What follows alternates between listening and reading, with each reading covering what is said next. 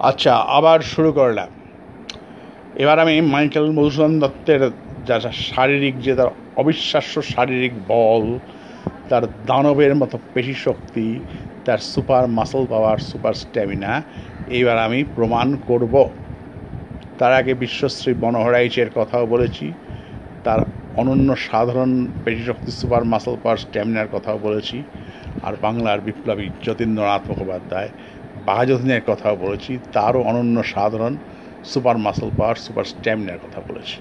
এইবার মাইকেল মুরসনের দানবীয় শক্তি আমি আপনাদের সামনে প্রমাণ করব।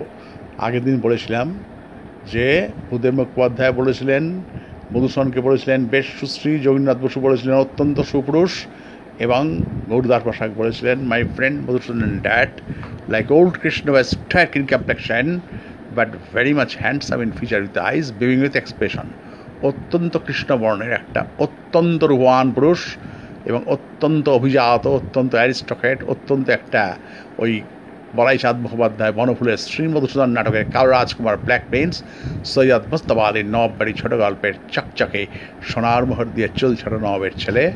তিনি রাজকীয় আভিজাত্যের নীল রক্ত হ্যাঁ ব্লাড সব দিক দিয়েই একেবারে তুঙ্গে, অত্যন্ত রূপমান অত্যন্ত কালো, অত্যন্ত অভিজাত এই ব্যক্তিটি। অত্যন্ত বলশালী হ্যাঁ এবং অত্যন্ত স্ট্রংলি বিল্ড অত্যন্ত স্ট্রং ম্যান তার পেশি শক্তি মাসল পাওয়ার স্ট্যামিনার দানবের থেকেও বেশি, সেটা প্রমাণ করব। তার আগে বলেছিলাম কি? মহিতলাল মজুমদার বলেছিলেন মধুসূদন দত্তের দেহমানের স্বাস্থ্য ছিল অটুট। হ্যাঁ জগন্নাথ বসু বলেছিলেন, প্রথম যৌবনে মধুসূদন দত্তের শরীর বিশেষ সুগঠিত সবল ছিল। হেমচন্দ্র বন্দ্যোপাধ্যায়, যাকে তিনি মাইকেল মধুসূদনকে বেশ কয়েকবার সামনাসামনি দেখেছিলেন। মৃত্যুর পর তার কবিতা লিখেছিলেন, বীর অবয়ব, বীর ভাষা প্রিয়। বীর অবয়ব মানে ভূষণের শরীরটা ছিল বীর পুরুষের মতো। বীর পুরুষের একটা উপযুক্ত শরীর আর ভূদেব মুখোপাধ্যায়ের ছোট্ট কথা। বর্ণকৃষ্ণ হইলেও মধুসূদন দত্ত দেখিতে বেশ সুষ্টি ছিল। তারপর একটা ছোট্ট কথা, শরীর সতেজ। তাহলে দেহমানের মানে মহিতলাল মজুমদারের সেই দেহমানের স্বাস্থ্য ছিল অটুট। প্রথম যৌবনে তাহার শরীর বিশেষ সুগঠিত সবল ছিল। জগন্নাথ বসু বলেছিলেন, হেমচন্দ্র বন্দ্যোপাধ্যায় বলেছিলেন, বীর অবয়ব, বীর ভাষা প্রিয়, বীর পুরুষের উপযুক্ত শরীর এবং ভূদেব মুখোপাধ্যায়ের ছোট্ট কথা, বর্ণকৃষ্ণ হইলেও দত্ত দেখিতে বেশ সুস্থ ছিল, শরীর সতেজ।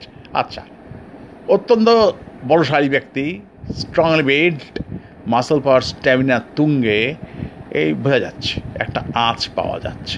কিন্তু পেশি শক্তি যেটা আগের দিন বলেছিলাম, সেই অঙ্কটা মানে সেই ম্যাথামেটিক্সটা সেই গন্ধটা, সেই স্মেলটা যেটা যারা সৃষ্টি করছেন, বিশ্বশ্রী মনোহর আইচ যেটা সৃষ্টি করছেন বিপ্লবী যতীন্দ্রনাথ মুখোপাধ্যায় বাঘাযতীন হ্যাঁ সেই, এই মনোহরাইচের পেশিশক্তির ভয়ঙ্কর অঙ্ক বা গন্ধ বাঘাযতীনের পেশিশক্তির ভয়ঙ্কর অঙ্ক বা গন্ধ, সেটা কোথায়?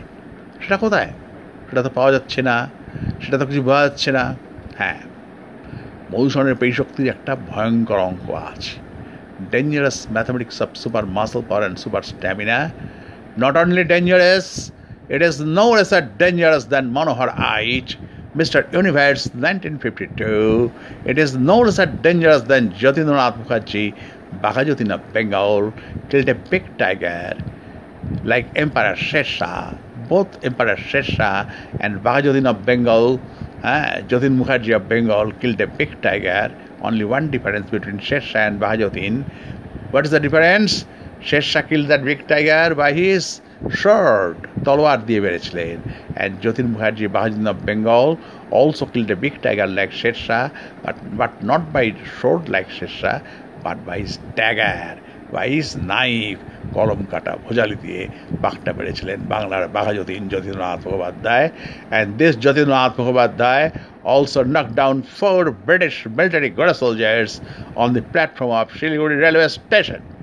আচ্ছা এইবার মূল সন্দীপের পেই শক্তির সেই ভয়ঙ্কর অঙ্কটা আপনাদের বোঝাচ্ছি সেই অঙ্কটা আপনাদের কাছে টল টলে স্বচ্ছ যত জলের মতো পরিষ্কার করছি পরিষ্কার করব। এটা পরিষ্কার করতে গেলে, টলটলে স্বচ্ছ জলের মতো পরিষ্কার করতে গেলে মানে দুয়ে দুয়ে যোগ করলে যেমন চার হয়, তার থেকেও ব্যাপারটা সহজ করে বোঝাবার জন্য এবার আমাদের, এবার আমাকে আপনাদের কাছে একটা খুব খারাপ কথা বলতে হচ্ছে বা হবে এই খারাপ কথাটা না বলতে পারলেই ভালো হতো। মানে এই সভ্য সংস্কৃতিবান সত্যবিন্দের মাঝে এই খারাপ কথাটা বলতে মনটা চায় না, মনটা একটু পিছিয়েই আসে, মনটা একটু দ্বিধাগ্রস্ত হয়ে পড়ে, মনটা বলে ওঠে মানে এই কথাটা আমি বলব দশজনের সামনে। এই কথাটা, ধর- এই সংস্কৃতিবান সভ- সভ্য সংস্কৃতিবান সভ্য সংস্কৃতিবান সত্যবিদদের মাঝে হ্যাঁ? এটা বলব, পড়াটা আমার উচিত হবে, সঙ্গত হবে, মনটা একটু ওই যাকে বলে, যদি যদি, তবু তবু কিন্তু কিন্তু করে ওঠে। কিন্তু আমার কোনো উপায় নেই, এই কথাটা আমাকে বলতেই হচ্ছে, বা হবে। সেই অঙ্গটাকে, সেই গন্ধটাকে মদ্যপান, সুরাপান। আপনারা সবাই জানেন, কৈশোর শেষ হলো, যৌবান শুরু হলো। শুরু হলো তার মদ্যপান। প্রথম প্রথম ভয়ঙ্কর ব্যাপারটা কি রোজ মদ খেতেন।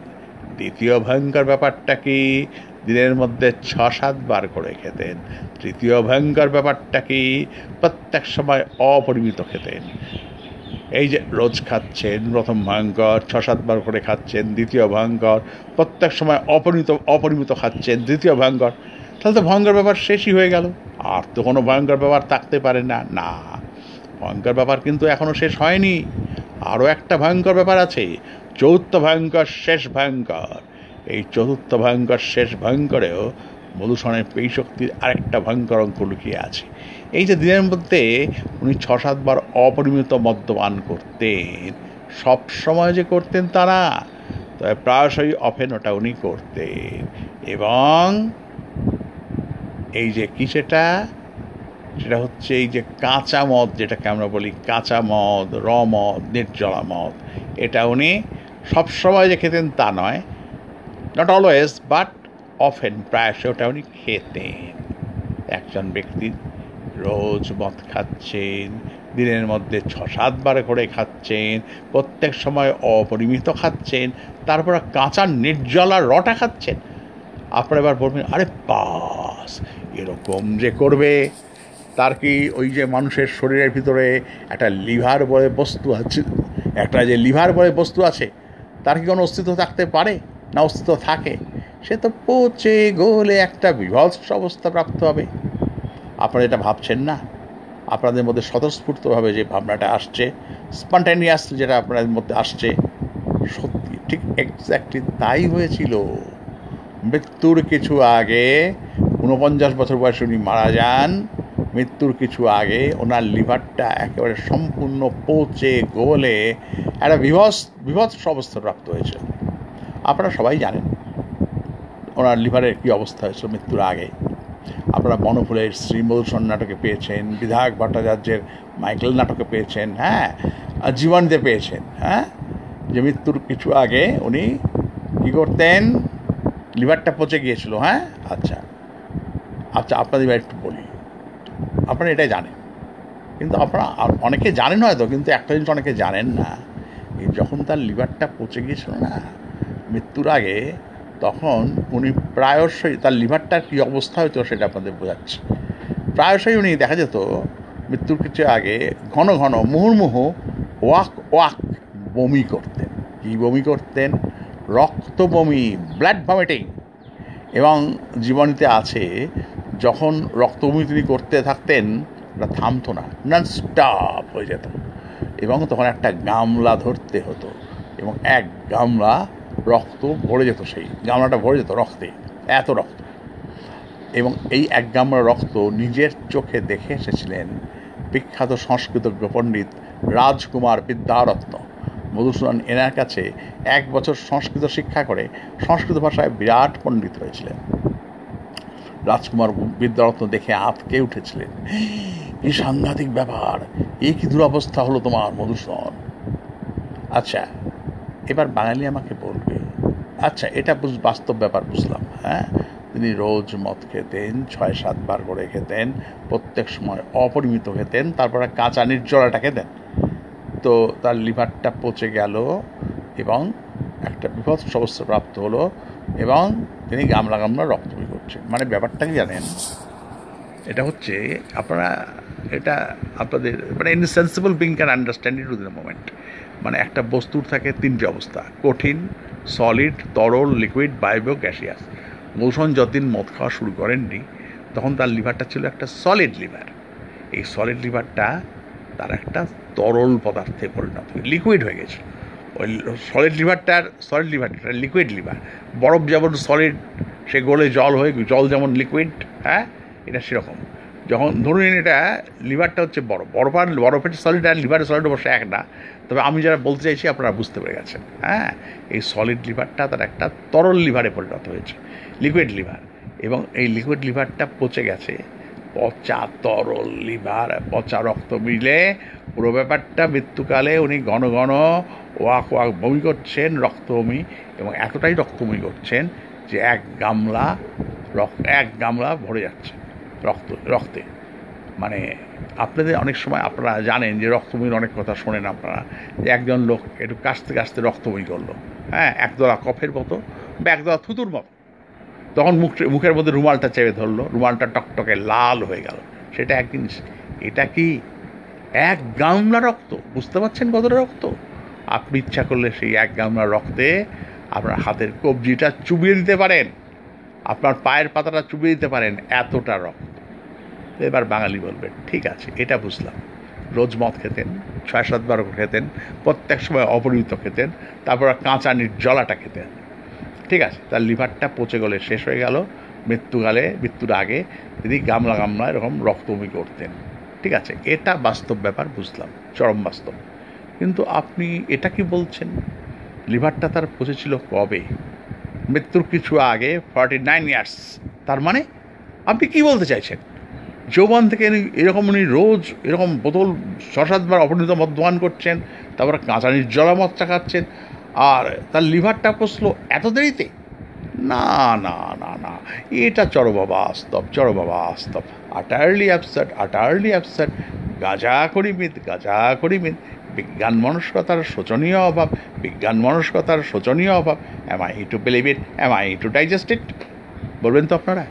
ঠিক এরকম আরেকটা আছে। সেটা শুনলে আপনারা কিন্তু ঠিক তাই বলবেন।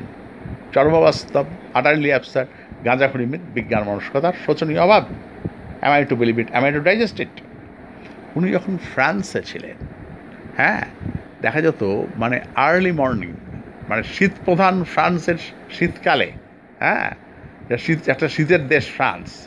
এবং শীতকালে আর্লি মর্নিংয়ে ফ্রান্সের আর্লি মর্নিংয়ে উনি কনকনে ঠান্ডা বরফ শীতল জলে স্নান করতেন আর গান করতেন।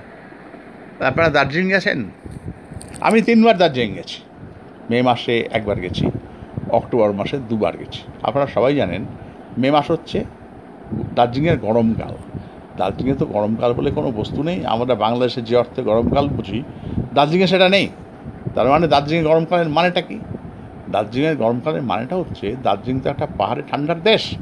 অক্টোবর, নভেম্বর, ডিসেম্বর, জানুয়ারি, এই চারটা মাসে প্রচণ্ড ঠান্ডা পড়ে।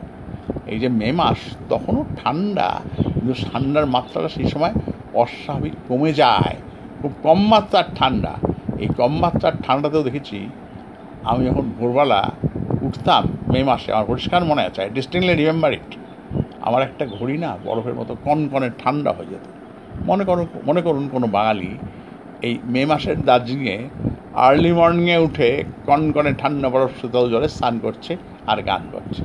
আচ্ছা এবার চলে আসুন আসল Darjeeling. October, November, December, January মাসের দার্জিলিং। কী পরিমাণ ঠান্ডা সেখানে পড়তে পারে হ্যাঁ? ওখানকার স্থানীয় পাহাড়ি লোকরা তারাও ভালো করে জানেন।